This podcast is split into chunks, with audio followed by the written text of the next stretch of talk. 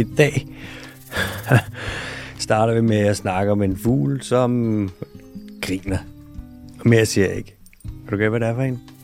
Mm, er det Lyrebird?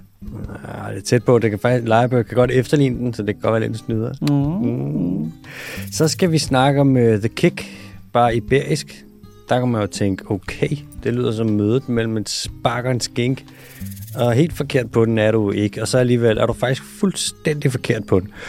Så skal vi snakke om nogle øh, andre katte, som er alvorligt indavlede, og der, det viser sig faktisk i deres sperm. Så vi skal snakke lidt om sperm. Katte, katte, sperm, grinefugl. Så skal vi snakke om en øh, flyverekord, altså den, den mest længste målte flyverekord for en lille flagermus, men hvem ved, om det er den længste? Det kan godt være, at der er en flagermus, der er fløjet længere, som ikke er blevet målt. Så skal vi snakke, skal vi til Kenya. Øhm, vi, skal, vi skal snakke om noget i Kenya, ikke? hvor der er så tørt for tiden, at du tror, det er løgn. Men mindre, at du tror, der er virkelig tørt, så rammer du den lige på fucking sømmet, mand. Hurtige nyheder. Så kommer der El Quisero del Bonde. Ja, der gør så. Og så kommer der et enkelt spørgsmål fra øh, los listeners. Klasse. Velkommen til den dyreste times podcast. Jeg hedder Alexander Holm, AH. Jeg sidder her sammen med MBK Mathias Bondokim. Goddag og velkommen til alle sammen. I dag har vi et rigtigt katteprogram, mm. øh, som vi lige snakkede om før. Der findes jo Catwoman, mm. men der findes jo ikke Catman. Nej. Men der findes Batman, Ja, men der findes jo også Batwoman. ja lige præcis. Det er lidt som om, at det er sådan en øh, 3 ud af 4, vi har der. Ja. Der er ikke helt fuld plade på superheltekatte battefronten. Skal du måske klæde dig ud som en lille Catman? Det kan faktisk godt være, at jeg, at jeg præcis skal lige præcis det der. The Catman. The Catman. The Catman. Hej, jeg hedder Alexander Holm, også kendt som Catman. Hvad det hedder, øh, er, der, er der nogle ting, vi lige skal, skal lire af, inden vi starter her? Mm, bip, bip, bip, bip, bip. Der er noget... Der, Tier. Der, ja, tier. Vi er på tier. Vi er på tier. Vi er på tier. Gå ind og, gå ind og støt med en tier. Ja, yeah. eller støtte med en femmer, eller Ja. ja. med 15 kroner, eller whatever. Altså man Tier- kan sige, øh, for hver tier I poster i, jo, jo længere væk kommer Axelborg for at overtage indholdet, indholdsfladen på det her program. Det er bare et spørgsmål om tid, så lige pludselig er det, ja, vi er sponsoreret af Danish Crown, og der er slet ikke nogen problemer derude overhovedet. Altså, Altså... vi er 40 kroner væk fra at blive sponsoreret af Dan Jørgensen direkte. Og hvis du lige donerede der, så 45 kroner. Mange tak for det. Mange tak for det. Ej, tier, det er, sådan, sødt. det er lidt ligesom Patreon, hvis du kender det. Hvor man går ind, og så siger man bare sådan, hver gang de smider et afsnit ud fra den der podcast, så vil jeg gerne støtte dem med for eksempel 5 kroner eller et eller andet. Ikke? Mm. Og så øh, tager vi de penge der og går ned som de naturtalibaner, vi er, og bruger det på lidt mad, altså brød og hummus og så videre. Ikke? Ja. Så øh, ja, der er, jeg smider et link i bios, ja. og så kan man gå ind og støtte, hvis man har lyst. Og så kommer der også, lige rundt om hjørnet, Absalon. Absalon. Kæmpe stort øh, foredrag blandet med lidt dyrkvist. Det bliver ikke dyrkvist, som I er vant til det her i programmet. Det bliver lidt anderledes, fordi Mm. at, ellers så kommer I til at sidde og snyde. Uh, det bliver kontroversielt, eller Ja, hvad? ja. Så hvis I kender det, hvis I nogensinde har været nede og købe 25 kroner for sådan en, øh, for sådan en plade, hvor man lige kan spille med i en øh, hvilken som helst bar, hvor der også er øl, så er det samme måde, det kommer til at fungere der. Der kommer noget fakta, og I skal gætte noget, og I skal skrive noget ned, og det bliver skide sjovt. Pas nu på med spoilers der, MBK, ikke også? Nå ja. Hvis quizzen den bliver for nem, så bliver aftenen slem. Det er jo det, man altid Det er en god gamle, det er det, vi altid har sagt. Det er det, man altid har sagt. Ja. All right. Nå, lad os komme til det.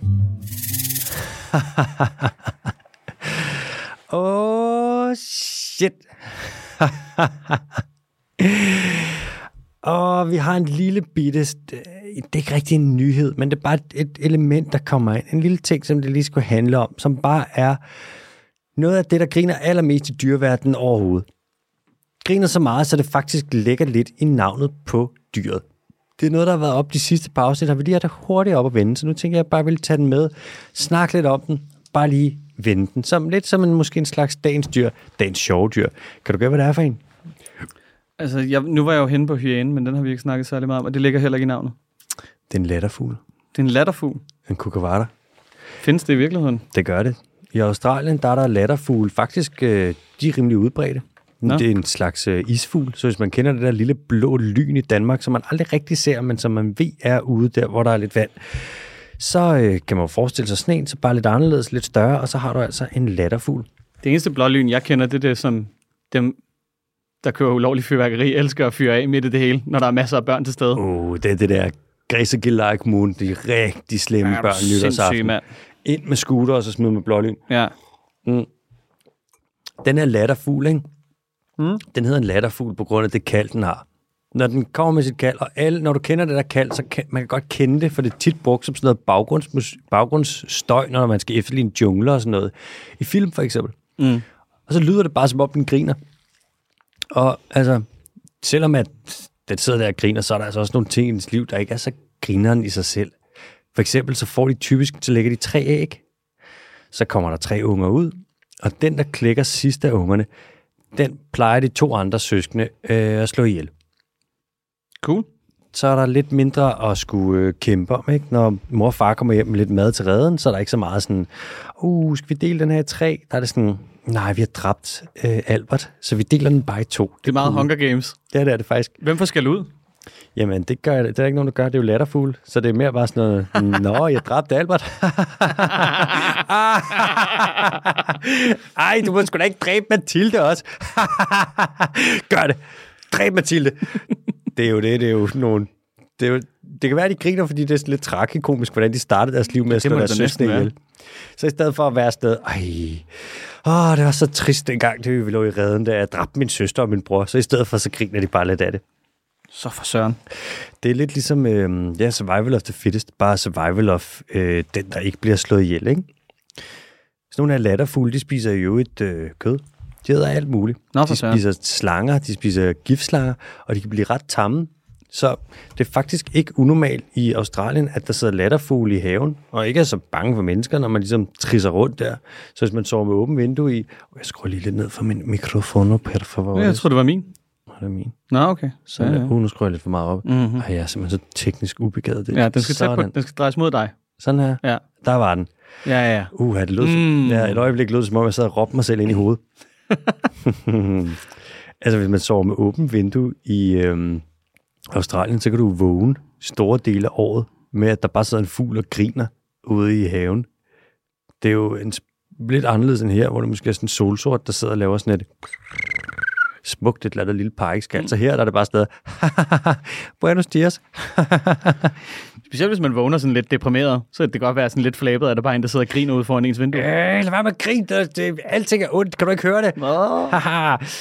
Nå. Det var egentlig bare, det var ikke rigtig en nyhed. Jeg vil bare lige have et lille, et lille latterfuldt øh, segment. Ja, selvfølgelig. Nu skal vi til øh, España og Portugal, hvor at der er en art af los, som vi skal ind og snakke lidt om, nemlig den iberiske los. Og det her, det kan jeg godt sige på forhånd, det er en rigtig succeshistorie. Ja, Det her, det er øh, huha, solskinshistorie, så det vinder. nu siger jeg lige noget, ikke? Mm. Vi lavede engang noget, gjorde vi ikke, Jo.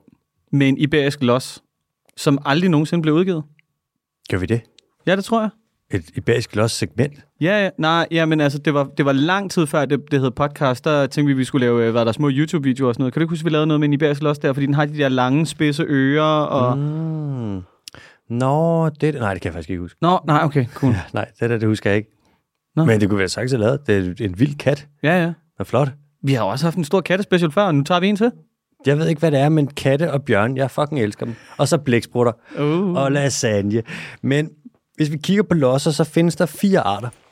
Der findes øh, den iberiske los, den vi sidder og snakker om her. Så findes der rødlossen, den findes op i øh, Nordamerika. Det er mm-hmm. den, som man på engelsk kalder en bobcat. Så er der den kanadiske los, øh, der kan man fandme næsten gætte sig til, hvor lever henne. Altså. Og den europæiske los, som jo er den, som vi, hvis alting går efter den plan, som jeg for eksempel godt kunne tænke sig, man fuldt, så kunne det være, at man fik den i Danmark en dag jo.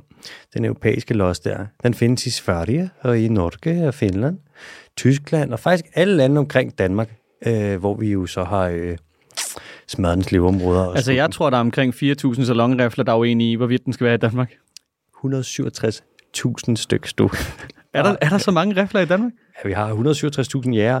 Registreret ja, og de har garanteret mere end en rifle. Det er egentlig sygt nok, ikke? Jo. Hvis vi gør det op, så er det jo lidt over tre jæger per kvadratmeter. Ja. Og så, faktisk- ma- og så meget vildt er der altså heller ikke at slå ihjel længere. Nej, ikke mere. Det siger også lidt, det er faktisk ret mange våben, der så ligger. Ja. Sygt nok egentlig. Zombie Apocalypse. Mm. Uh-oh. Fucking bring it. Ja, ja. Vi har jern. Jeg er allerede klar. Uh. Altså, den iberiske los, ikke? Det plejede at være et af verdens allermest troede kattedyr. Bestanden var presset helt i bund. Der var under 100 af dem tilbage. Mm. Så det, man gjorde, det var, noget, som man ikke gør så tit, men man øh, fangede nogle af dem ind, og så lavede man simpelthen et avlsprojekt. Og heldigvis for dem, som ligesom gjorde det, så er losserne sygt nemme at i fangenskab. De elsker det. Altså, det er bare øh, drømmedyr til det. Det er bare Paradise Hotel, bare med los. Det jeg lovet dig for. Det er øh, det der X on the beach, så er det bare the kick on the, in the cage. Så øh, på 20 år, der havde man givet man fra under 100 losser til over 1000 losser. Grunden til, at de i første omgang blev presset så langt ned, så der var 800 af dem tilbage, det var fordi, at øh, de der kaniner, som er deres foretrukne føde, ikke? Mm-hmm. han skød alle sammen. Nå, okay. Ja, det gjorde du. Hvorfor? Spis dem. Ja, de smagte lækkert. Det gjorde de gang til. Ja, ja. Skød dem. Helt lortet. Hej, hej. Hej. og så øh, dem, der var tilbage, de fik en virus. Nå. Ja, Ja. så det er lidt ligesom krig og corona på samme tid. Ja, og så, og så er bestanden vel ikke stor nok til at kunne bekæmpe den, den virus, fordi der var, nej, der var så få af dem tilbage. Skudt i bund. Ja, ja, lige Skudt præcis. Klassiker. Mm. Ja. Som det jo går. Ja. Øh, Hvad med, øh, det har ikke noget med grisen at gøre, vel, den der i- iberiske sortfodsgris? Fordi hvis de har jagtet den, så kan jeg love dig for, at de også... Så skal jeg love dig for, at der er noget tyndskåret skinke, der er mere vigtig end, øh, end biodiversitet. fik ikke mere i Baco Belotta, er I sindssyg? Jeg nåede aldrig at smage sådan noget sortfodskikke, før jeg stoppede med at spise svin. Det er ekstremt undervældende i forhold til, hvor, altså sådan, hvor højt det bliver blæst op. Er det bare super hypet? Ja, altså, det er lidt ligesom at få en... Altså, en middeloliven er ret god. Mm. En ekstremt god oliven, den er bare lige lidt bedre. Uh, det er faktisk en god sammenligning. Så hvis du har smagt, du ved, god skinke, og tænkt sådan, hmm, det smager af skinke, mm. så kan du forestille dig, at den her, den smager måske 5-10% bedre, men kun fordi du ved, at det er iberisk skinke, Og så- sortfodsskinke. Til gengæld, så er det så måske sådan dobbelt så dyrt. Ja, ja, og det, gange så dyrt. jo, jo, jo, og det ser også grotesk ud, fordi det skal altid installeres på en eller anden, Ja. du er sådan en aggregat, hvor der er en, der skal stå med en stor dum, stum, dum kniv, de ikke har brugt før, og du ved, stå og skære det i tyndt. Ej, det er forfærdeligt. det er ikke engang løgn. Ej, det er så makabert. Mm. Og skal den bare stå der helt klistret. Skal den stå der og svede? Ja, ja. Skinke Så ulækkert. Og alle er noget, ej, ja. det er sortfods. Men det smager godt. Grisen, den smager jo godt. De der, jeg undersøgte på et tidspunkt, og hvis man kigger på øh, sådan en sortfodssvin der, Mm. Så får de typisk nede i, øh, ja hvad er det, det er jo nede i Iberico der, der får de mellem 1 og 2 hektar per styk Mm. til ligesom at boldre sig på. Typisk ude, hvor der er en masse egetræer, som smider nogle ærn, ærn, Ærn. som de kan rende rundt og æde.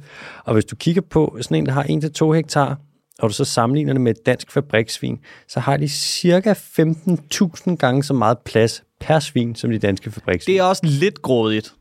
det er ikke bare lidt grådigt. Det er alt, alt, alt, alt for grådigt. Jeg ved ikke, hvorfor, de, hvorfor skal de have så meget plads? Det fungerer jo tydeligvis i Danmark. Ja, ja. Har du nogensinde hørt et dansk svin kl- klage? Nej, Nej. nej. Har du du hørt nogensinde set et dansk svin? Nej, Nej, jeg har faktisk nej, ikke. det har jeg faktisk ikke. Kunne det ikke være grineren, hvis vi havde det samme, så når øh, vi skulle have dansk flæskesteg, så fandt vi også et særligt aggregat frem. Bare sådan noget, der ligner sådan nærmest sådan et modificeret tørretubler. Og det står, ej, mm. Hvor lækkert. godt, hvor er det fint. Og sådan noget. Hvad siger du, hvad koster det? 5 kroner kiloet. Uh, Nej. godt, vi behandler det som guld. Det er egentlig sjovt, at, at man, man bliver så glad, du ved, hvis man er ude at cykle, og man sådan, det skulle da en ko.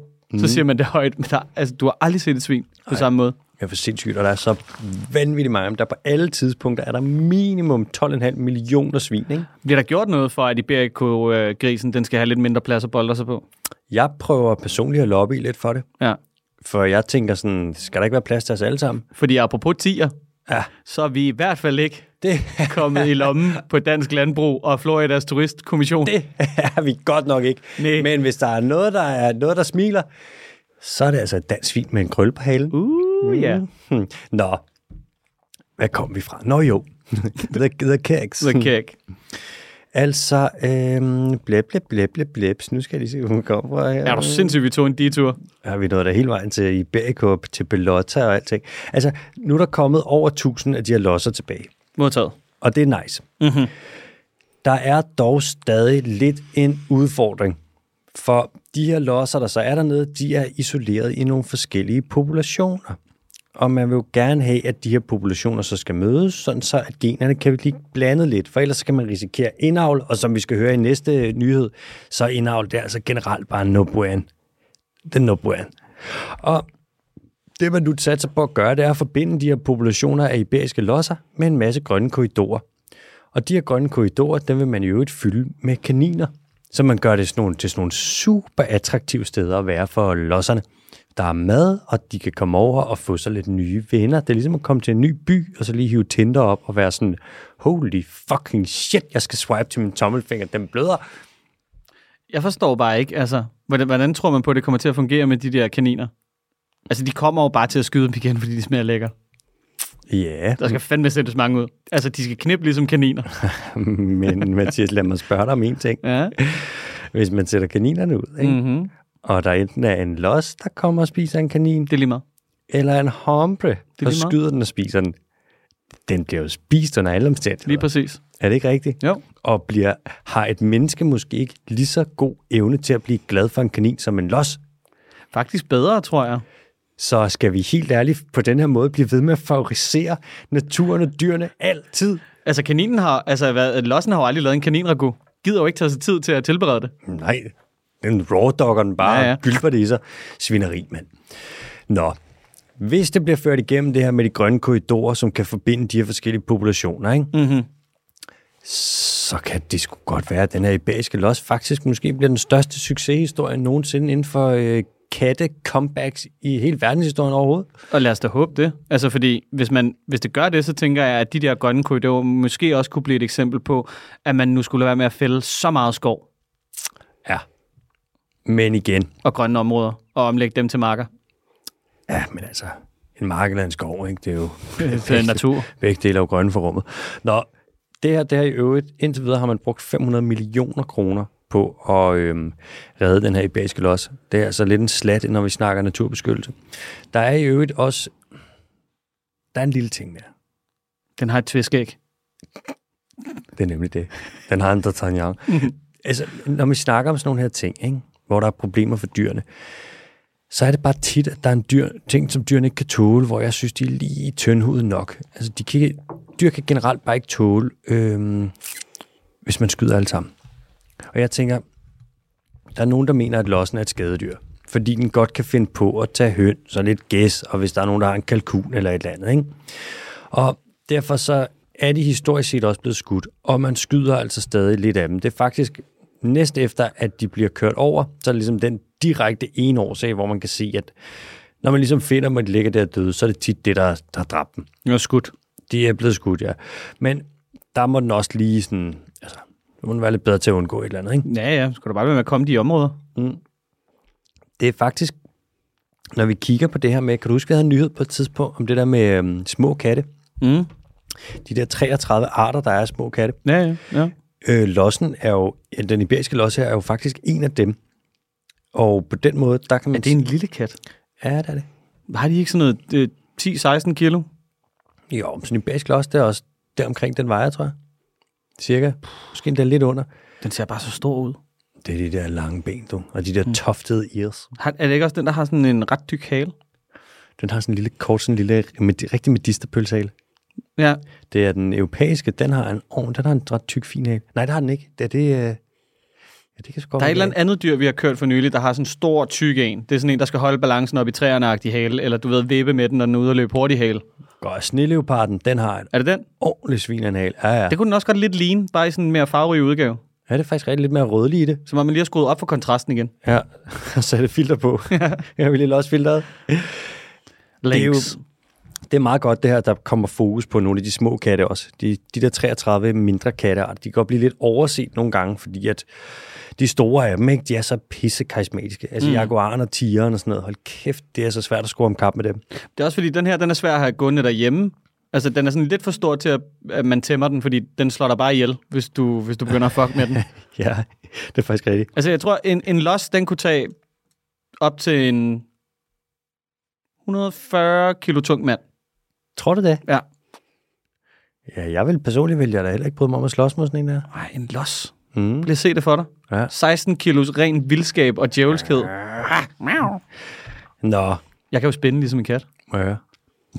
Ej, multitalentet, multitalentet MBK. Ja. Ja. Og sidste gang viste du, at du kunne spille guitar. Og, Ja. Jamen altså, Ej, det bliver der ikke taget godt imod, hva'? at det ikke skal stoppe. Det gjorde det da i hvert fald. Ja, okay, undskyld. Folk elskede det. Vi hopper videre til øh, fra en kat, der har det sådan federe og federe til en kat, der har det rimelig stramt. Nu er det jo sådan, at man siger, at øh, kært barn har mange navne, ikke? dig for eksempel. Du er både MBK, og du er Mathias, og du er Kalle, og du er Bondo, og du er øhm, Bondage Kim, og du... Irriterende. Ah. Mm-hmm, du har, der er jo et eksempel der, kan man sige på det, ikke? Mm-hmm. Personligt, der er jeg jo sådan lidt, selvfølgelig Alex, Alexander, Lord Comfort, Chico Moreno. Der er jo mange navne. Matthew McConaughey. Matthew McConaughey, bare lidt grimmere. Mm-hmm. Mange øh, navne, jeg ligesom har gået under, ikke? Ja, ja. Eller Rey de Salimanes. Mm. Eller Gringo. Eller, det er primært. Mm. Hvis jeg var lidt, en lille smule tyk også, øh, og, jeg lavede, og jeg var rapper, og det var i Latinamerika, ikke? Ja. så skulle mit rapnavn skulle være Chunky Salsa. Junkies. oh, extra spice. El Gringo Animales. Oh, oh. Men et dyr, der også rigtig mange navne, det er det, vi skal snakke om her. Det er nemlig pumaen. Ah. Pumaen bliver både kaldt altså en mountain lion, og en puma, og en cougar, og endda en catamount, og det er puma, det er alt fra et tøjmærke til en gammel kvinde, der er ude for at lave noget gris. Og pumaen er jo en, en rimelig stor kat. Den er jo på top 10 over de største katte i verden, hvis ikke på, faktisk nok på top 5. Og den findes hele vejen fra spidsen af, fra nede i, langt nede i Sydamerika, op igennem øh, Latinamerika, op igennem Mellemamerika, og så op i USA. Og der har man altså Puma et meget urbant sted. En bynær zone, lad os da bare sige det. Nemlig omkring LA. De der Santa Monica, de der bjerge, der ligger udenom Los Angeles, der er der sgu Pumaer. De er så tæt på byen, så det der Hollywood-skilt, som vi alle sammen kender, Ja. helt ikonisk, der, det er en del af en Pumas territorium. En, øh, det er en han. Han har et meget catchy navn. Han hedder P22. Jeg vil gætte på, at det bare er P for Puma og 22, fordi et eller andet med 22, ikke? P for Puma. P for Puma. Øh, der er dog et problem for de her pumaer, der lever over omkring øh, Los Angeles. De er indavlet as fuck. Nå. Altså, apropos det, man prøver at undgå med de iberiske losser, Og i LA. Ja, det, det har du allerede ikke undgået med dem her. Man kan se på pumaer, at når de begynder at blive indavlet, så begynder deres haler at få sådan en knæk. Og deres sædceller begynder at se underlige ud. Og det er i høj grad det, der gør sig gældende med de her LA-pumaer. Deres sperm, det er helt dysfunktionelt, og deres haler, de knækker amok. Man kan se, at flere og flere af dem, de begynder at få knæk på halen. Og man ved det her med, at det er et tegn på, at de er indavlet, øhm, fordi at man har nogle pumaer nede i Florida, hvor de har været meget isoleret i en lomme. Og don't get me started med Florida, hvor gerne jeg ville være en puma der, hvis jeg skulle være en puma. Puma, det ville jeg gerne. Puma. Uh, der havde man altså, dernede der, der har du en, ja, lidt en underart af det jo i pumaen, som bare er fuldstændig indavlet i smadre. Mm. Der kunne man se, Når det er deres- bedst. Ja, det blev altså, du kunne ikke få mere indavlede pumaer. Altså, alle deres haler knækkede, og deres sperm, det var det mest dysfunktionelle i verden. Så fik du lige fløjet fem pumaer fra Texas ned til Florida, og så de her fem hunder, man fløj ind, de kom så ind med noget frisk genetisk materiale, og så kunne man ligesom på den måde få avlet sig ud af indavlen. Hvorfor er, de, hvorfor er de så indavlet? Er det fordi, de, der er ikke nok af dem, eller det er for stort udbredelsesområde i forhold til, hvor mange mennesker der er, så du ved, man skyder rigtig mange af dem? Og, altså, Der er bare ikke nok af dem. De er simpelthen, det er for lille en, en population, og så også det med, at de, dem, der så er i populationerne, de kan ikke nødvendigvis komme over til hinanden. I LA, der er det fordi, at der jo er de der kæmpe store motorveje, ja, ja, ja. ja som simpelthen Ja. bare splitter det, og for, de er umulige at krydse, fordi de der motorveje, de er jo 10-20 sporet, ikke? De er gigantiske. Ja, ja, altså Uni, han har jo været derovre, og han boede i LA, men da Ja. han skulle til downtown, der tog det 55 minutter. Så altså, han var i byen, og han skulle ind til byen. Ja, ja. På en syvsporet motorvej. Eller ottesporet, eller nisporet, fordi øh, sådan, du ved, løsningen er jo altid lige at bygge et ekstra spor. Pff, det virker. Ja, Det virker, så er der flere plads til ja det biler. er fuldstændig latterlig infrastruktur, de kører derovre. Du kan nærmest ikke være gående, vel? Nej. Du skal bare være en carro. Ja, ja, og hvad det hedder, infrastruktur med hensyn til offentlig transport er også fuldstændig smadret. Altså, det kan du slet ikke bruge til noget. Det kan du lige så godt give op. Men så pumaerne kan ikke finde hinanden, fordi de er blevet adskilt nu på grund af motorvejene. Mere eller mindre. De kan simpelthen ikke, ja, de kommer ikke ind i hinandens områder. Nej, okay, så de avler bare på de samme, du ved, fire mænd, fire pumaer, eller et eller andet. Præcis. Så får du altså knækhaler og dårlig sperm. Ja. Øv. Men det kan man jo bare se i sydstaterne. Det, man prøver at gøre nu, det er så at forbinde bestandene. Altså ligesom man øh, gør med losserne, hvor man vil lave korridorer. Men som sagt, hvis vi skulle lave en grøn korridor, lad os sige, over øh, Gillelejevejen oppe i Nordsjælland, så er det ikke det største projekt. Altså, Nej. så kan man lige grave under, eller du kan lave en lille bro over vejen. Men som sagt, hvis du har en 10-sporet highway i LA, så bliver det lidt mere kompliceret, lidt mere dyrt. Og jeg tror også, jeg ved ikke, om man må bygge hen over en kæmpe stor motorvej, uden lige at lukke den, mens man gør det. Og allerede der, der tror jeg, man kan løbe ind i nogle problemer. Mm. Hvor at, øhm, ja, herhjemme vil vi sagtens kunne løse det. Altså, vi kan jo gøre hvad som helst. Vores transportministerium, bygge Lynetteholmen for eksempel. Nemt, mm. og hvis Eller du vil, mere motorvej. Ja, hvis du vil klage, så kan du godt bare lade være med det, fordi det kan du faktisk ikke. Mm. Altså, Det her over i tropodet.dk. Ja, værsgo. Åh oh, nej, siden den er fucking nede igen. Hvis ikke at man får øh, gjort det og bygget de her korridorer snart, så får de her øh, puma avlet sig fuldstændig i smadret. Så altså, hvis de overhovedet, og det er overhovedet, hvis de kan formere sig med det lortesæd, de render rundt med. Altså, det er Men er det en meget bestemt en, man har i Amerika? pumaen. Ja. Mm. Altså fordi øh, den, ud, dens udbredelsesområde er jo sådan relativt stort. Det er jo altså både Nordamerika og Sydamerika, ikke? Jo. Ja. Ui. Ja.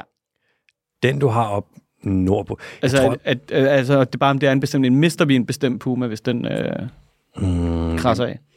jeg har faktisk ikke 100% styr på, hvor meget den er opdelt i underarter, men så er det jo så en variant, ikke? Jo, jo. jo. eller en gren, og der er helt sikkert også noget med, at de afviger i størrelse, alt efter hvor du finder dem. Mm. Så jeg skulle gætte så helt nede i Sydamerika, altså nede i øh, Argentina for eksempel, ja. der vil jeg ved med, at de er størst. Det ser man bare generelt. Når du mm. kommer derned, så bliver dyrene bare rimelig store.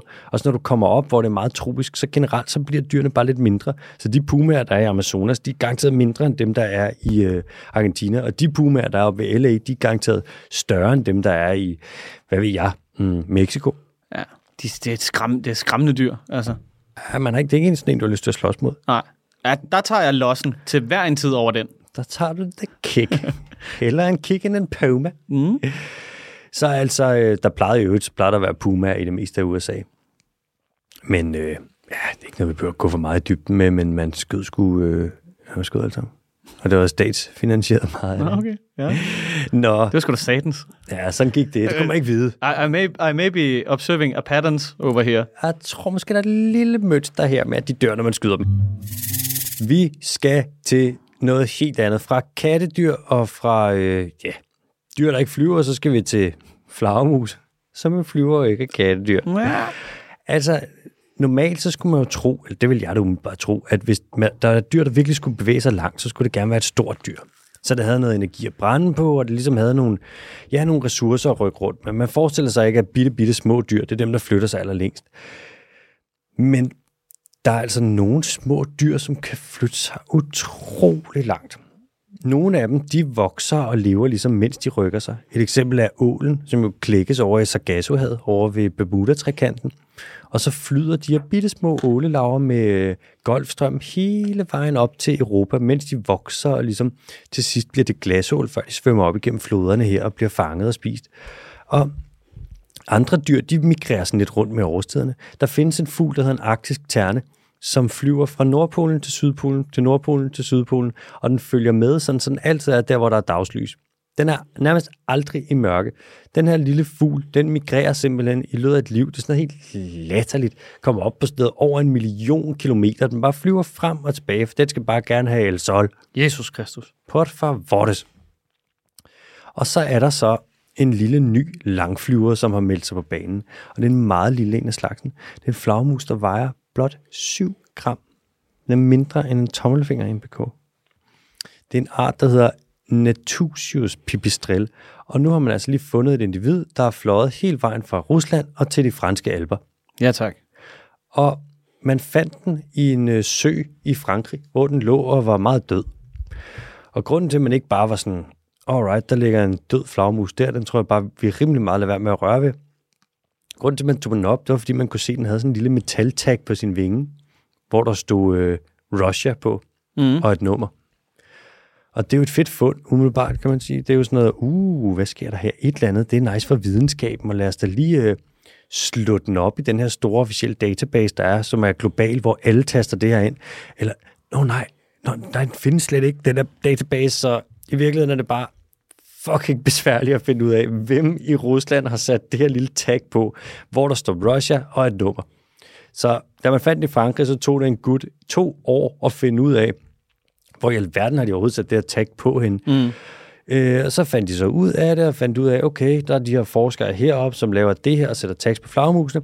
Og så kunne man se, at den her flagmus, der hvor den havde fået tagget på, og så i forhold til der, hvor man fandt den død, der var altså mere end 2.000 kilometer imellem. Nu er de simpelthen også begyndt at annektere dyr. Hvad nu annekteret betyder? Det er det der med, når man lige, du ved, invaderer et land, men, men de godt lidt vil have det, så må man godt. Nå, Så annekterer man. På den måde, ja, 100 procent. Eller i hvert fald ifølge deres egen propagandamaskine, dem der invaderer, gerne, de andre gerne vil have det. Der er ikke noget propaganda. Nej, nej, overhovedet ikke. Men øh, jeg tænker alligevel, hvis du vejer 7 gram, ikke? Ja. og du flyver over 2.000 kilometer, Mm. det er fandme savage. Ja. Fuck, det er sejt. Du kan heller ikke forbruge så meget energi, når du er så lille. Altså, Nej, det er jo det, det er jo, power to weight ratio. ja, ja, det er jo også i forhold til kropsstørrelsen, kan man sige, ikke? Mm. Der er jo nogle dyr, der forbruger så meget energi, så hvis de ikke sænker deres puls og går i sådan noget, der hedder topor om natten, så brænder de ud og dør. Nogle kolibrier, for Natten eksempel. over. Ja, ja. Hold da op. Kører de bare ud. De er da ellers seje kolibrier, er det ikke? Dem der, der kan stå helt stille i luften. Jo. De flyver helt vanvittigt. Sindssygt dyr. Sådan nogle ottals bask, de laver med vingerne eller sådan noget. Ikke? 100, og de basker bare over et sted helt sindssygt hurtigt, og så brænder de bare så meget. Altså, de kan kun leve af sådan noget super letoptagelige øh, kalorier og kulhydrater. Sukker skal- og sådan noget. og- Præcis, som bare skal hurtigt ind, for ellers så er det bare sådan noget, ah, hvis det der, det skal, er du sindssygt spise en nød, så brænder de bare ud af dør. Det er ligesom en gammel MacBook, du ved. Det er Ja. sådan, lige så snart, at man trækker stikket ud, så er bare sådan her low power. Ja, 100. Battery no functioner, please. Altså, øhm, den her viden om, hvor flagmus de bevæger sig fra og til, og gerne også, hvornår de gør det, det er jo øh, vigtig viden, hvis vi gerne vil passe på dem. For vi kan se, at flagmus for eksempel ikke er så gode til at være i områder, hvor der er vindmøller. Hvis de for eksempel flyver ind i en af de der propeller der, og får øh, tæsk af sådan en der, så kan det godt være, at det også rammer dem med et lille stykke med død. Og så kan de jo blive ramt af noget, som kan være omkring vindmøller, hvor der kommer et lynhurtigt øh, en ændring i lufttrykket, som man kalder barotrauma. Og det gør simpelthen, at de forbløder. Nå, Gør eller slår dem bare fuldstændig ud, og så dør flagmusene. Så hvis man ved, at flagmus på et særligt tidspunkt migrerer hen over et sted, hvor der er vindmøller, eller man ved, at de tager en særlig rute, så kan man jo pause vindmøllerne der og der og undgå, at for mange flagmus de ligesom dør. Så man kan bruge det her. Og der skal der lyde tak til ham, der har sat det der lille rush attack på den vinge, på den lille flagmus, for ligesom at være pioner inden for det her felt, og prøve at slå et ordentligt slag for det. Mm. Og så måske også, hvis han i fremtiden skal gøre mere af det her, så måske lave en lille bitte, bitte, bitte hjemmeside, hvor man siger, hey, jeg har gjort det her, så, så det tager to år at finde frem til. Bare et lille tips. Åh. Et lille lifehacks. lige lave en statusopdatering på Facebook. Mm. Hey, hello scientific community. I will be studying this bat, and I put a little tag on it. Ja, it says Russia and a number. Find me here. Nå, fra vindmøller og blæst, så skal vi til tørke i Kenya. I det nordøstlige Kenya er det nemlig rigtig, rigtig tørt for tiden. Det er så tørt, at selv hvis der kom et år, hvor et regnen der ligesom var almindelig, så ville det nok ikke kunne rette op på den tørke, der ligesom har lagt sig over det. Den her tørke betyder, at dyr såvel som mennesker, de ligesom kæmper. Både fordi, altså, det er sygt hårdt at være et sted, hvor der ikke er nok vand. Hvad i alverden skal du så drikke? Og folk kan ikke dyrke deres afgrøder, og så kan de jo ligesom ikke tjent penge på de her afgrøder, de kan ikke få noget mad, og så er det jo det, hvor at, altså, hvis du ikke har penge og mad, så kommer du til at gå rimelig sulten i seng. Så de her folk, i stedet for ligesom at kigge mod markerne, så begynder de at kigge andet sted for ligesom at finde øh, ressourcer, for at finde mad, for at finde noget at leve af. Og blandt andet så retter de altså synet mod de vilde dyr. I det her tilfælde blandt andet giraffer. I den her del af verden, det er mellem Kenya og, og Somalien her, der er girafferne ret presset i forvejen. De er gået tilbage med mig bekendt. Lidt omkring halvdelen af bestanden er forsvundet hen over den sidste årrække. Og nu er der altså også krybskytter, som i højere grad begynder at gå efter dem. Og som om det ikke var nok, så er der også folk, der hævner sig på dem, hvis at girafferne ligesom kommer ind og kommer til at trampe lidt på deres afgrøder og på deres marker. Så det er ikke unormalt nu, at hvis der er nogen, der har en mark, hvor der kommer giraffer ind og begynder at lave ravage, så render bønderne simpelthen rundt med knive og macheter og smadrer flasker. Og hvis I så kan komme til det, så... Bondo, hvad går du og pusler med derovre i det gardin? Ikke noget. Går du derovre og laver ulykker i gardinet? Il Bondo, han render rundt, så vil være kravle det ind bag gardinet her, Nå, en men altså, med jer. Det er fordi, at vi er ved at løbe tør for, øh, for gigabytes inde på den der harddisk, så jeg skulle lige tjekke, om den stadig... Og så lød det, som om der var et eller andet ude bagved. Mm, Så skulle jeg lige ud og tjekke, hvad det var. Der var ikke noget. Helt sikkert. Velkommen tilbage. Jo tak. Vi, Vi vi sidder- Kenya. Kenya og tørke. Kenya og tørke, og vi sidder og snakker om giraffer, og hvis at uh, girafferne de går ind på nogens marker, og ligesom uh, tramper afgrøderne lidt, lidt ned, og kommer til at fuck op, så begynder folk bare at skære girafferne med knive. Hvis Nå, men, sådan okay, okay. Nej, så ikke skyde den. Ah, Nej, okay, fedt. bare slice dem, og, sådan noget, og det er sådan en hævnting. Ja. Og hvis der kommer løver ind, eller andre dyr, og tager nogle af ens husdyr, så lægger man lige et husdyr ud, som er gift forgiftet. Og så når øh, de kommer over og ligesom prøver at gå til det igen, så, øh, ja, så mm. bliver de så selv forgiftet og dør. Det er ligesom den der ting, man, øh, man smår på neglene, hvis folk ikke har bidt bedre negle Ja, på god, børn. God negl. God negl. Ja. det kan jeg godt huske. ja. Det er bare sådan en uh, slice and dice, if you come here. Sjovt, det hedder god negl, ikke? når det smagte så dårligt. Det burde have heddet smager rigtig dårlig negl. En adnegl. Uh, hvor er det bitter negl. Puha negl. El bitre negl. Øhm, De kan, ikke, de kan simpelthen ikke tåle gift, eller hvad? ej, jeg sad og læste lidt om det, og det er med, med det er voldsomme sager.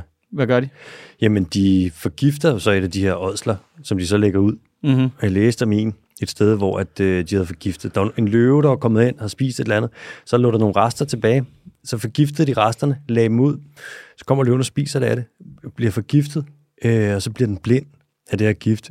Og så landsbyen, de stener den bare ihjel. Og man er sådan, det er fucking brutale sager, men samtidig... Okay, så det er ikke nok at slå den ihjel. Den skal også lide på vej hen til døden. Ja, men på en eller anden måde, så er jeg sådan, jeg forstår dem jo godt. Kan du ikke føle, fordi det er sådan deres afgrøder, og det er folk, de er super fattige, og så når der kommer dyr og ligesom fucker det op, så er de sådan, skal fandme have hævn. På den anden side er det også bare super nederen, fordi sådan Ja, ja. dyr presser selvfølgelig. populationen, det er bare sådan et, et uheldigt møde, ikke? Det er ikke sådan et luksusproblem, ligesom i Danmark, hvor man er sådan noget, uh, ulven, jeg brydes mig ikke om den. Mm. Lad os skyde dem og skjule dem. Ja, ja. Jo, altså fordi man, man kunne vel godt hjælpe de steder i verden, hvor det her rent faktisk er et problem. Ja, nemt. Altså, vi har jo snakket om det før, det der med, det sådan alle de afgrøder, der går ind i, hvad der, øh, hvad der er kvægproduktion og det ene eller andet, dem kunne man måske lige sende et andet sted hen, omlægge vores levevej, dele lidt mad og sådan noget. Og så kunne det være, at man ikke havde lyst til at stene hele tiden. alle de der løver. Hvad fanden var det, jeg hørte? Hvis at vi ikke i Danmark brugte så meget øh, korn og alt sådan noget til dyrefoder, Mm. så kunne vi producere føde, kun Danmark, til 3 millioner flere mennesker. Ja. Ja, altså, jeg tror, jeg tror sgu heller ikke realistisk på et scenarie, hvor man bare sådan stopper øh, natten over, hvad der er kvægproduktion og det ene, det ene og det andet. Men vi har snart 5 kroner for ribbensteg, Sindssygt. så har det sgu taget overhånd. Sindssygt. Så er det et marked, der overproducerer så meget til et allerede, eller det er et erhverv, der, over- der producerer til et, altså sådan et mættet marked. I sådan en 100. grad, at det bliver så, altså, det er jo undergravende for, den, for dens egen industri. Det er jo, altså, Det er det. Og hvis man kigger på, hvad svinekød burde koste, hvis de har haft det ordentligt, de svin der, ikke? mm. Kig for sådan noget, øhm, hvad fanden er det, det hedder? Et lækkert sted, der hedder Birtes Minde, hvis nok. Der tror jeg, øh, apropos, øh, to af vores venner, Daniel og Melle, de havde købt deres ribbensteg fra. Er det rigtigt? Ja, den ligger til sådan noget, hvad der hedder, 600. 600 kroner ja, per kilo. Men det er jo det, det skal koste. Hvis de Ja. har haft det godt, og hvis de har haft et ok liv, og hvis de ikke er blevet turbofodret, og de har haft plads og alle de der ting. Mm. Vi glemmer det nogle gange bare, fordi det der landbrugserhverv, tøk, nu skal vi ikke sidde og bashe dem, men Nej, nej, hør her, de er så overkompenseret og gør det på en måde, hvor det er sådan, du, de har dyr på fabrikker. Ja. Det er skørt, det er jo ikke løg, der er tale om her. Jeg tror også, det er fordi, at du ved, man serviceoptimerer et erhverv, som bygger sig udelukkende på andre levende væsener, hvor at, du ved, hvis du optimerer et hvilket som helst andet erhverv, som ikke baserer sig på fødevarer, så er det, så er det lidt på nogle andre præmisser. Altså du ved, så får du mennesker til at udvikle en, hvad kan man sige, mere effektiv teknologi for kompressionsalgoritmer i forhold til streamingtjenester og sådan noget. Ikke? Det er jo ikke som om, at du er nødt til at, du ved, avle, du ved, øh, 14 forskellige arter i smadder, for, for ligesom at komme frem. Ja, det er jo så den benzin, der kører ind i programmøren, men altså... Ja, jeg ved det ikke. Jeg, ved, jeg, Jeg ved jeg, jeg, jeg, jeg, ikke, jeg, vist overblikket over, hvad fanden løsningen i virkeligheden er. Jeg tror, at løsningen er mange facetter, men i første omgang tror jeg, det vil være måske at lave en Holland, og så lige sige, vi reducerer lige en lille bitte smule på den her del af den mest klimaskadelige del af landbruget. Sorry. Det fede er, at de træder ikke engang på bremsen. De har bare lige, du ved, koblingen er blevet taget i brug. ja, det er det, der to sekunder. er så sygt. Og det er både Holland, nu også Belgien, ikke? Ja. Mange andre lande, der er sådan, jeg tror lige, vi prøver at gøre noget her, inden det stikker helt Det må da gå skide godt i Polen så for tiden. Det der, det er så, du tænker på lækage. Ja, ja, jo, jo. Ja. Der må være, der må være fed vækst dernede. Det er sjovt, fordi at væksten har faktisk vist sig ikke at være i Polen, men i et andet land. Nå, Ja, hvad hedder det? og det er det land, der altid har forsvaret sit landbrug med, at øh, hvis ikke at vi har det på den her måde, så kommer der lækage til andre lande. Men nu er lækagen faktisk kommet til et land, der hedder Danmark, Okay som på en eller anden måde, som måske, og nu skal jeg ikke så pege fingre og sådan noget, men lidt gør det, som de siger, at ingen andre overhovedet gør. Men Mere siger jeg ikke. Mere siger jeg ikke. Vi går tilbage til øh, den her nyhed her.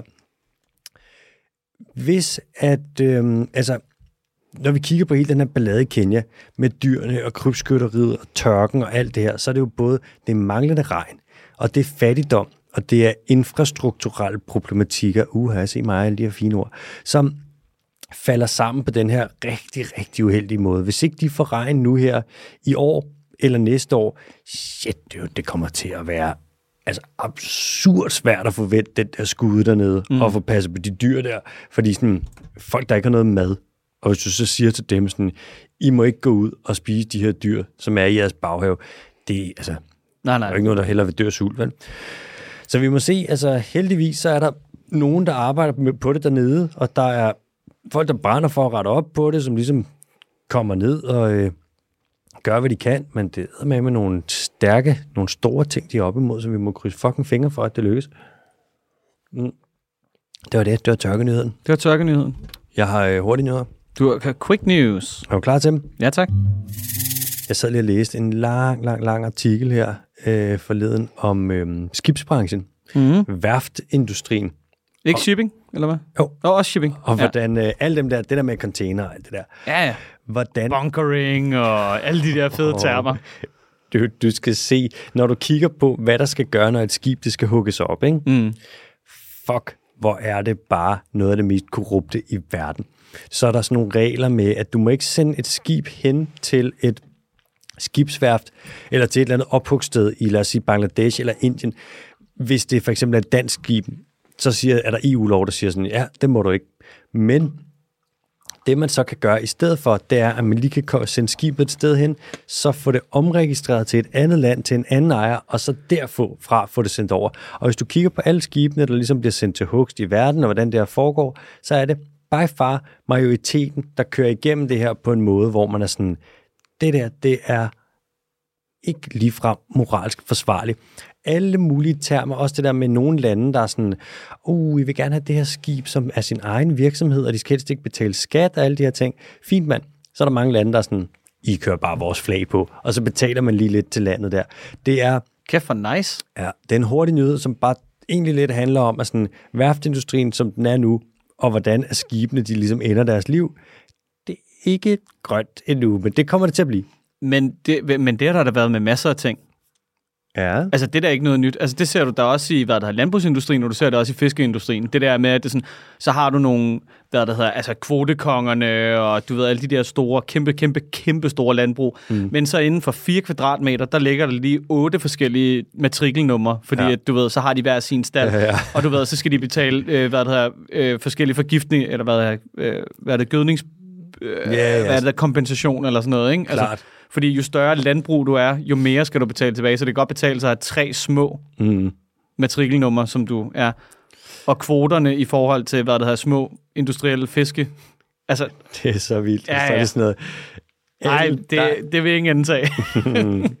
Vi skal også lige vende uh, spækhuggeren der, der har været inde og vende i uh, Limfjorden. en art. Uh, her der taler med, ja, det her det er så en enkelt art, men, Ja. og det er alle spækhugger. Ja. Tak. Og der kommer til at være nogen, der på et tidspunkt siger noget andet, men de skal altså også bare lære. Det er de samme folk, som vil påstå, at der findes grævling. De skal gerne bare lære at stoppe med at snakke. Tak. Ja, tak. Meget gerne stoppe. Den har lige været ude og vende, den her spækhugger, som har været inde i Limfjorden, øh, været ude og vende en gang, og nu er den altså kommet tilbage igen. Så den er stadig i danske farvand, den er stadig levende. Var den ude og få noget frokost? Jeg tror, den har været ude at spise lidt. Det er en ung han, Mm. så han skal gerne ud og sådan få spist. Han Der skal var jo lidt problematik med, at der nok ikke var nok, øh, nok sild Ja, det er lidt og Han i er ikke, fjorden. og han var, har også været sådan lidt strandet, og han har været ude i nogle problemer. Der er nogle måger, der er begyndt at hakke i ham, og han skal gerne, en han af den her størrelse, skal gerne spise omkring 200 kilo sild om dagen. Øh, det har han altså ikke helt fået gjort, men må ikke han klare den. Vi krydser mm. fingre for ham. Og så skal vi lige til Brasilien. God gamle. hvor man har fået en fix idé. Okay. Altså sådan på øh, regeringsniveau? Ja, Okay. der Det er de bedste. Øh, ja, de er, øh, Hvad har man nu valgt at gøre? de er gået i gang med at prøve at øh, privatisere strandene Fantastisk idé. i forbindelse med det er så turisme. Ja, ja. Så man vil kunne, hoteller vil kunne eje en strand, ikke? og man vil kunne sælge det til rige folk, der skal mm. ned og have luksus, sommerhus og det ene og det andet. Ja. Og øhm, det vil være... Og garanteret noget med, at regeringen får en masse penge på kort sigt, og så øh, på lang sigt, så bliver der ikke stillet nogen krav til, hvor- hvordan man skal passe på strandene. Ja, men Mathias, det handler ikke om penge, det her. Nej. Det her, det handler ikke om penge. Det handler om, at folk simpelthen skal have ret til at have det strand, hvis der er noget strand, de bare virkelig gerne vil have. Ja. Og, det her, og her der snakker vi garanteret om privatpersoner, og ikke store altså sådan koncerner. Og... Du, jeg kan Private se, du sidder rigmænd der, og sådan noget. Jeg kan se, du sidder der med øjnene og tænker sådan, er der nogen her, der bare er ude på at tjene boksen på andres bekostning? Er der det? Og den tanke, den kan du godt pakke væk. Sidder derovre dig, mand. Din lille, sådan lille socialist. kan du stoppe det? Den bliver ved dig, mand. Vi tager alle quiz på Cool, ja, lad os tage quizzen. Den, den, sådan, den, den, den kommer jo lidt i kølvandet på, at jeg øh, prøver at sidde og lave en kæmpe, kæmpe, kæmpe stor quiz til Absalon. Så husk, husk, husk nu for helvede at komme til den skide quiz. Mm, på forhånd. Okay, cool. Øhm, på det oprindelige sprog, hvor jeg er fra, der betyder mit navn no water. Apropos tørke. Okay, no water. Lad os se en gang. No aqua? Nej. No water? Nej. Ingen vand? Nej. Gejne var så... Mm, det ved jeg ikke. En, det, no water, det må være en... Eller andet tørt. Altså, du kan også bare skyde i blænden og bare gætte på et eller andet. Søpindsvin. Søpindsvin, det er super meget forkert. Fuck. Okay, cool. Jeg er et meget tæt lille dyr med et ret stort hoved og en nærmest ikke eksisterende hale. Mm. Jeg er et tæt lille dyr med et stort hoved og en nærmest ikke eksisterende hale. Woo! Er det... Nej, det er ikke et marsvin. Nej, Er det en kanin? den marsvin svømmer jo. Det er ikke nogen hale. Nej, marsvin er altså knæveren. Nå, gnæveren. Gnæver. Knæver. Gnæver. Ew. Mm, knæveren. Ew. Ja. Bæver.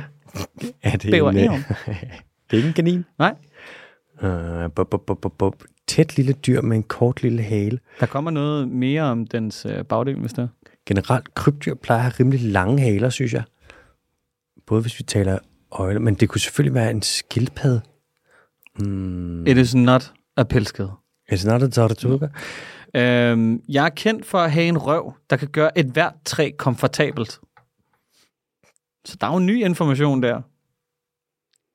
Røv, der kan... gøre- Men det er et lille dyr, et lille tæt dyr. Et lille tæt dyr. Så det er ikke sådan en, øh, en røv, der kan... Er det pygmædovndyr? Nej. Fuck. Gør træer komfortable. Altså, hvor... Bladlus. Nej. Okay, ej, vi, det vi er slet ikke så småt. Vi, Okay. er, vi er i pattedyrsafdelingen. Den lille ende af pattedyrsafdelingen. Helt sikkert. Ja. Korthalet lille pat. Giv mig en mere. mand. Okay. Jeg sover ekstremt meget. Op imod 18 timer i døgnet. Er det en... Øhm... Ah, det kan ikke være en koala. Det er en fucking koala. det er sgu da, Det er sgu da en lille koala. sgu, sgu da ikke et lille dyr. Det er da et lille dyr. Hvad med det, Det, der bliver, det bliver beskrevet som et lille tæt dyr. Betyder koala øh, intet vand? Ja, altså det kommer af, øh, hvad det hedder, øh, sproget Daruk, som er et, øh, hvad det hedder, oprindeligt øh, aboriginal sprog, øh, hvor det kommer af ordet gula, som betyder no water. Okay, helt sikkert. Ja. Spændende. Ja, det er sådan, det er jo, det er jo, det er jo et spøjst lille dyr. Hvad var det med røven der, der gjorde træer glade? Jamen, det har åbenbart noget at gøre med, at fordi at den bruger så meget af dens tid på at sidde og spise, så mener man, at nede for enden af halebenet, der har den udviklet en sådan ekstrem, du ved, overvækst, eller hvad skal man kalde det? Altså sådan, Mhm. der er enormt meget brusk, Okay. øh, hvad der hedder, nede for enden af halebenet, så den bare kan sidde der på de der dumme grene, i de der dumme eukalyptustræer, og så bare spise op imod et fucking kilo eukalyptus om dagen, og bare sidde helt skæv og dø af klamydia. Den er så whack. Den har den mest næringsfattige mælk af alle pattedyr overhovedet. Ja, det kunne jeg da godt forestille mig. Den er seriøst, og så er den bare sådan notorisk dum. Altså, intelligensniveauet hos koala er generelt bare no bueno. Altså, de fatter absolut, de fatter eukalyptus. Mm. Eukalyptus er det det. Altså, det er jo bare den klatrende udgave af en panda, og en meget lille udgave af en panda. Det må man sige. Og så har den det der blanke blik.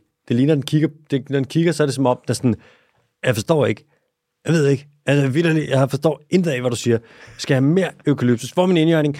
Nå, Ja. Ja, og så er der det der med, at den kan få klamydia. Sådan koala klamydia. Det er ikke godt, fordi Nej. Det tror dem. Og så er der noget med, at man er begyndt at, at, at fælde rigtig meget eukalyptus skov. ja, der har været noget skovfældning, og så har der også bare været meget skovbrand. Ja. Generelt sådan lidt øh, øv, øv, øv og øv. Men jeg tror, koalaen klarer sig. Det er et meget karismatisk dyr, og der er går penge for at, efter at passe på dem. Og man laver, fanger jo kræfter med vilde koale og vaccinerer mod klamydia og alting. Man gør virkelig meget for det. Ja, okay. Det burde man måske egentlig også gøre med en vild københavner i ny og næ. De tager ud på Goddersgade og lige Ja. fange... Øh, Bare lige, bare lige en nytteetikkens tjeneste. Bare lige en Ja. gang imellem. Bare lige rende ud, og så bare lige ja. stikke ind i kan du armen. komme her, din teenager? Ja. Du skal ikke tilbage til Hillerød nu. Uh. Nå, vi har et spørgsmål fra øh, lytterne. Der var egentlig flere spørgsmål, men jeg nåede kun lige og fange. Vi har travlt med at forberede det der Absalon hejs der, så jeg nåede kun lige at få et enkelt smidt ind. Fra den gode, gamle Lærke Emilie. Hej, L.A. Hun skrev lige en besked, og så skrev hun, øh, som spørgsmålet det er, sover vipse, og i så fald, hvordan og hvor? Jeg vågnede klokken 5 i morges ved en vips fløj rundt om mit hoved og ville ud. Men altså, den har ikke sagt en lyd hele natten. Anede ikke, at den var der og har haft lukket vinduer og dør hele natten. Så det må vel næsten bare have siddet og ligget og sovet lydløst et sted indtil klokken 5. Gør de det? Og ja, øh, vipse sover. Det gør meget mig bekendt alle dyr. Og man kan måle, når du beskriver søvn, så er det noget med nedsat øh, hjerneaktivitet på en særlig måde, og så også typisk noget ikke så meget bevægelse, og der er sådan særligt nogle karakteristika, som man vil beskrive søvn med. Og hvis man gør det, så kan du se, at selv øh, vandmænd for eksempel sover. Jeg skulle lige til at spørge om en waterman. Selv vandmænd, der bare er sådan as simple as they come, ikke? som bare er basically sådan en salt vandkiks fyldt med vand. Jeg troede seriøst, Aquaman der igen bare ville skille sig ud og være totalt mærkelig. Mm, nej, Hussein, de Nå. sover sgu øh, alle dyr, og det vil vipse så selvfølgelig også gøre. En vips, er det en hams? En vips, det er en gedehams, ja. En gedehams. Og en vips er En faktisk en slags overvinget insekt, som man jo også kalder vipse, så en vips er faktisk en vips. Ja, hvad var det, der var med det? Prøv lige at forklare det igen. En vips er en vips, men en vips er en gedehams. Men en gedehams er ikke nødvendigvis en vips. Fri, ja, mand. Jo, en gedehams det? er en vips, Nå, okay. men en vips er ikke nødvendigvis en gedehams. Det er fordi, Okay. du har også nogle grupper af insekter. Mm. Biller, fluer, øh, så har du tæer, så har du det, man kalder overvinget. Overvingede insekter, det er også det, du kalder vipse. Mm. det tæller, det gælder, det er for eksempel både bier, og det er myrer, og det er gedehamse. Gedehamse, det er så bare det, vi også kalder vipse.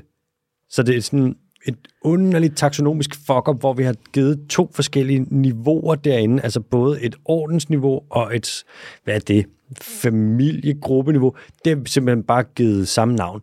Så vi Eller har bare, art, eller hvad? Ja, det er lidt ligesom, hvis Ja. man kaldte, øhm, sagde, at øh, mennesker for eksempel, hvis vi sagde, at vi er en abe, men så er man sådan, ja, vi kalder også lige øhm, aber, det kalder vi også mennesker i øvrigt. Så det var sådan noget, nå, så mennesket er et menneske. Så er det sådan noget, jamen, chimpansen er også et menneske, men mennesket er ikke en chimpanse, hvor man vil fuck det op på en eller anden måde. Mm. Så vipse er øh, vipse, og det er alt, hvad jeg har at sige. Mere vil jeg ikke sige om det. Vipse er vipse. Nej.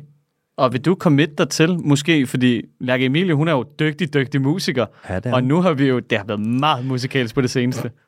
Jeg har spurgt, om hun vil lave en duet, og en duet, og, det, og jeg fortrød øjeblikkeligt, at jeg spurgte, men og det ville hun ikke. Hun afviste det meget pænt og sagde, jeg tror måske, hvis mit sangtalent det bliver udviklet, og det bliver meget, meget, meget bedre, så tror jeg måske, det kommer til at ske. Men kan hun ikke hjælpe os med, at vi producerer en duet, der er mig? Det kunne hun sikkert godt. Det vil være sindssygt. Det er jo ikke meningen, at hun nødvendigvis skal synge med. Det er jo bare, at der er mig. Så kan hun jo sidde og prøve at gøre vores sang Kan hun, lidt bedre. kan hun sidde der og prøve at lade være med at grine og græde? Ja. Åh, oh, fuck, hvor er de elendige. Skal vi, uh, skal vi lige sige det samme, som vi sagde til at starte med? Oui. Ind på tier.dk, den dyriske team. Check. Skriv op, hvis I har lyst til at donere en lille smule. Vi sætter pris på det. Jo flere penge I uh, har lyst til at donere, jo længere væk kommer Axelborg fra uh, podcast, podcastens indholdsflade.